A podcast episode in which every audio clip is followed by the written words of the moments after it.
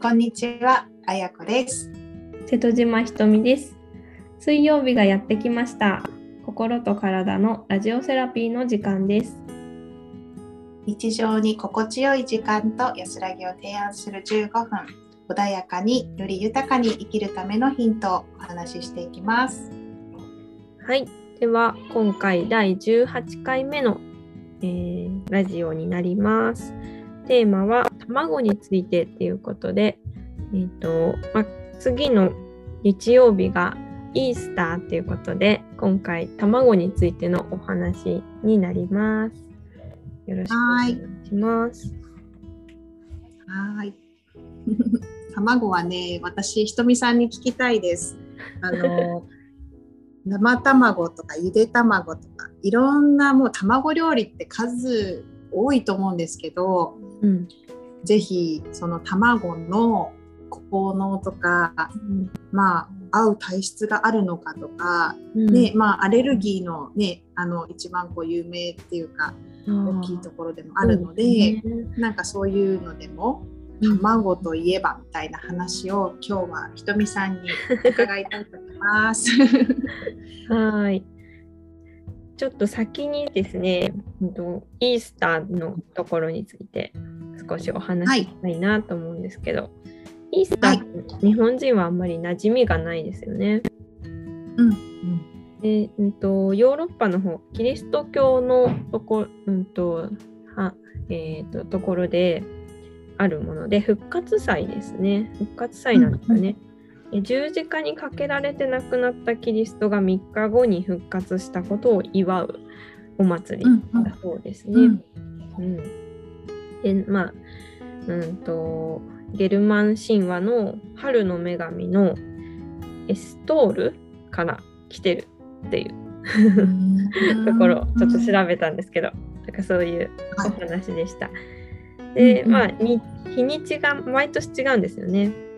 うん毎年違くて、春分の日の後の最初の満月の日の日曜日がイースターの日っていうにされてるそうですね。うんうんなるほど月の満ち欠けで決まってるんですよね。うんそうですねう。で、なんかイースターエッグとかイースターバニーで、うんうさぎとか卵が象徴とされるんですよね。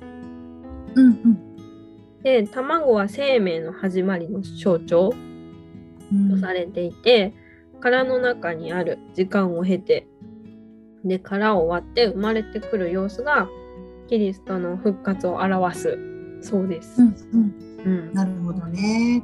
あとはうさぎそう。うさぎは 多産？あのいっぱい赤ちゃんを産むので、うんうんうんうんね豊穣とか繁栄のシンボルっていうふうにされてるそうですね。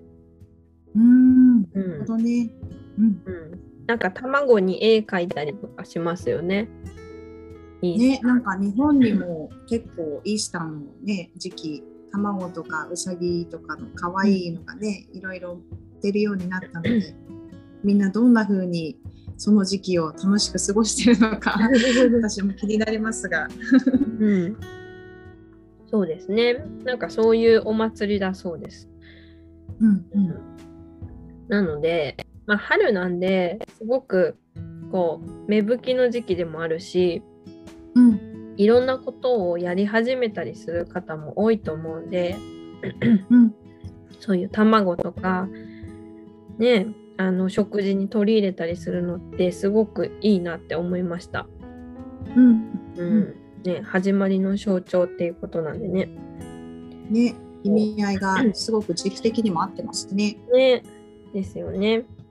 そうまあ、そういう話があってで私はそういう食材の効能とかを使ってあの体に合うものっていうのをお伝えしているんですけど、はいまあ、そういう観点から卵について少しお話ししたいなと思ってます。で卵って、まあ、鶏の卵ですよね。はい。鶏の卵があってでうんと、どうどういう効能があるかっていうと潤すっていう効能があるんですよ。潤いを与える。潤す。ううんんうんまあ、陰陽で言うといいんですよね。体の、うん、と深い部分の潤い生命の潤いみたいなところに栄養を与えるみたいな働きですね。なので乾燥を潤すとか、うん、そういう働きがあります。あとは、うんとまあ、気血水の話どこかでしたと思うんですけど、うんとえーと、血ですねその中で。血っていうのは、まあ、血液みたいなところですね。を、えーと補うというか養ってくれる働きがあるんですよね。うん、うん、そうですね。まあそういう潤いとか栄養っていうところですね。卵って。うん、うん、であの乾燥とかにすごくいいので空咳が出るとか喉の渇きが感じるとか、うん、あとは喉の痛み声が出ないとか、うん、そういう時、風邪風邪ひいた時のなんかなんだろう卵卵をのそのまま飲むみたいな、うん、なんかそういう話聞いたことありますね。生卵ってことですか？そうですそうです。なんかそういう人がいるみたいなんですけど それってでも結構理にかなってるなってすごく思いました。その卵の効能を見てて。うん、そうそうだから私もなんか声が出ないとかって時、うん、喉が痛くて風邪の初期症状とかで、うん、なんか喉がヒリヒリするとかって時は卵かけご飯を食べたりするんです。へえー、そういうふうに使うんですね。その喉の痛みから卵っていうのは全く想像できないので。うん、ねこれはやっぱり聞いてみると面白いですね。なんか生卵飲むまではちょっとできないんですけど。卵かけご飯ならねみんな食べられると思うので、うん、なんかそういう感じで取り入れていただけたらなっていうふうに思うんですよね。うんうん、それは生の方がいいっていう生のがいいですね。うん。うそうそう。で、あとはその卵がすごいって思うのが、あの気形っていうのがあって、そのなんだろう、五臓五臓があるんですよ体には。臓腑が、うん、基本となる基本っていうか、まあ、うんと肝となるその臓腑が5つあって、うん。関心非肺腎ってあるんですよ。でそれにそれぞれいろんな食べ物がどこに効くかっていうのがあるんですけど卵ってその五臓全部に効くんですよ。入りやすい栄養が入っていきやすいっていう風にされててなかなかそういう5個全部っていうのはなくってそれは卵のすごいとこだなって私は思ってます。うん、それはすごい。そうなんですよ。うん、であとはまあ卵って赤ちゃんの赤ちゃんの元みたいなものじゃないですか。うん、なので、うんうん、あの妊婦さんにもよくって、うんうん、なんか、うんと、働きで言うと陽血安泰っていう働きがあって、まあ、血を補って胎児をこう胎児、うん、安らかにする安定させるみたいな働きがあって、うんうんうん帯同不安なんかね流産の不安とかあったりとか、うん、そういう時にすごく安定させてくれたりするんですよね。うん、うん、そうなんですよ。あとは卵を食べてもらった方がいいですね。うんまあ、食べ過ぎはねやっぱり良くないとは思うんですけど、うん、うん、あのなんていうか取り入れる程度で取るといいかなと思ってます。そうであとはまあ精神的な不安にもすごくよくて、うん、精神不安とか不眠とか夢を多く見るとかそういう睡眠の障害とかにすごくいいですね。うんへえあ夢を多く見るっていうのはこうちゃんと眠れてないっていう意味ですよね。そうです。あの魂が魂とか言ってるとちょっと怪しいんですけど いや私はよく使う言葉なんで大丈夫です。魂が寝てる間って体の中にこう入っていくんですよ。はい奥底に魂がうんうん。こうえ、面白い。缶かな？缶ご存でと缶に入っていくんですけど、うんううんん。と夢を見るっていう状態はその魂がうろうろしちゃってるんですよ。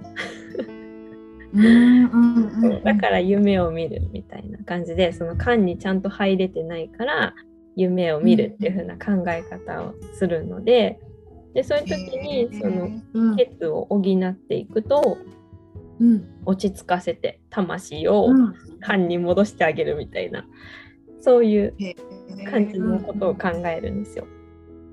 面白い。そこ結構興味ありますね。魂の話が卵から聞けると思わなかった。そうなん。かそういう精神精神のことを魂っていう風に考えているん。ですよね。うん、うん。うん。そうそう。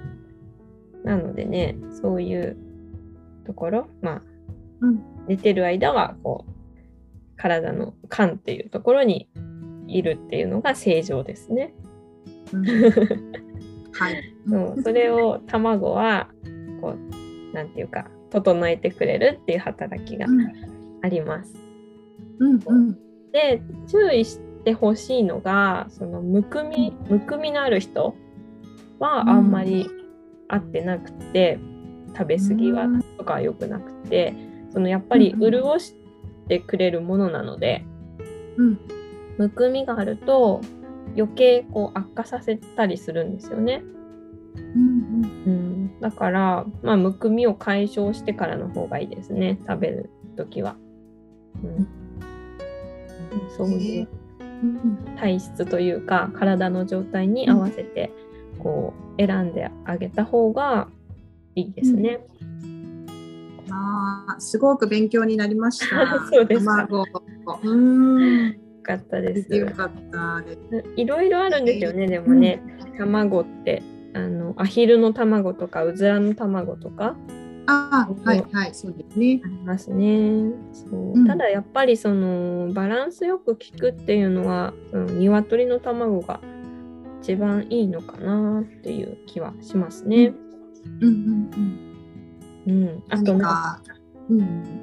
あのピータンとかあるじゃないですか。はいはい、中国料理、中華料理ね。はなんか卵をつけるとか,、なんか発酵させるみたいなのが多くてで、うんうん。なんかねちょっとあの食べたくないんですけど あの 尿尿につけた卵。ええそういうのがあってでなんか子供の尿なんですってそれ子供え、ほん、人間の？そうそう人間のしかも男の子男の子のおしっこを採取してつけるとなんだっけななんかにいいっていうのがあってなんかそのええ男の子じゃないといけないんですって。これは初めて聞きましたし、なんか食べるっていうところにはちょっと結びつかないなっていう感想ですけど。食べたくないですよね。うーん、初めて聞きました。こんなのがあったりして、結構なんかそういう食べたくないようなものっていうのが、うんその昔の薬膳のなんうんかうん書書物とかに書かれてるんですよ。うん なんかそれはよっぽどその何かを得たいっていう気持ちがねそうそう120%ぐらいないと食べるっていう行動にまでは移せないと思います。ねえ、うんもうすごい嫌ですよね。でも面白いしねやっぱり薬膳も深いんだなと思いますそうなんね。か歴史があるからうんそういうね、変な話多いですよ本当に。うんうんうんうんでもうん面白いと思いますけど私は。うん、面白いと思いますね。それでやっぱり叶うって思って叶うと思って食べるとやっぱり効くわけですからね。うん、ねうん、そうそう。プラセボ。うん、ねまあでも卵、うん本当に普通の卵でもそういうあの今話したみたいな効能があるので、ねうんそういう喉の痛みとかあと妊婦さんとかはぜひねあの普通の卵で全然構わないので、うん取り入れていただきたいなっていうふうに思いますね。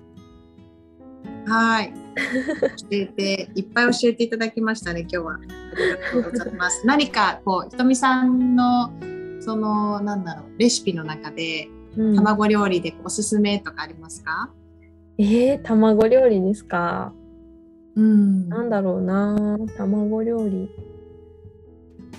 まあ、簡単に作れるでもいいですし、ね、うんこの4月の時期、うん時期的にこう、うん、おすすめなのがあれば、一つ教えていただきたいなと思うんですけど。ね、卵料理、うこの時期でおすすめなのはなんか、うんあのオムレツ？あのスペイン風オムレツかな、うんうんうんうん。じゃがいもとじゃがいもと人参とか、まあ、千切りにしてうん。うん。でそこにアスパラとか入れたらうんいいかなうんと思います。美味しそう、美味しそう。大きいこう分厚い食べ応えのあるオムレツ、うん。あの炒めてそこに卵を流し入れて、固めて、うんうん。で裏表焼く。うんうんうんでケチャップでちょっと味付けしながら食べるっていうのがいいかなっていうふうに、今ちょっとパッと思い浮かびましたね。あ、ありがとうございます。ぜひね。この4月の時期ってなんか気が抜けていきやすいんですよね。ね、大変気が抜けていきやすいの？そうなんです。だからそのじゃがいもって気を補ってくれるんですごくおすすめなので、うんまあ、じゃがいもとあとはその、うん、と肝がこう肝って肝臓の肝なんですけどそれがこう上に行きやすいのでイライラしやすくなるんでそこを血を補ってあげてメンテナンスするって意味で、うん、と人参と卵ですね。うん。うん。うん。うん。でアスパラはこう目目が伸びていくんでそういうあの伸びていくのもありますし、うん、と潤いを補うので、そういううん。落ち着かせる肝を落ち着かせるっていう意味もあって、うんうん。うん。アスパラかなっていうところですね。ああ、素晴らしい。ありがとうございます。今ね、新しいこう生活でね、新学期とかも始まって、うん、確かにその落ち着けたいっていう部分ではね、うん。じゃあ卵も取り入れながら、うん今月のじゃあおすすめ料理はスペイン風オムレツで。はいぜひ食べていただければなと思います。はい、いっぱい教えていただいてありがとうございます。はーい。では今日もお聞きいただきありがとうございました。今週も幸福感で満たされた1週間をお過ごしください。それではまた来週お会いいたしましょう。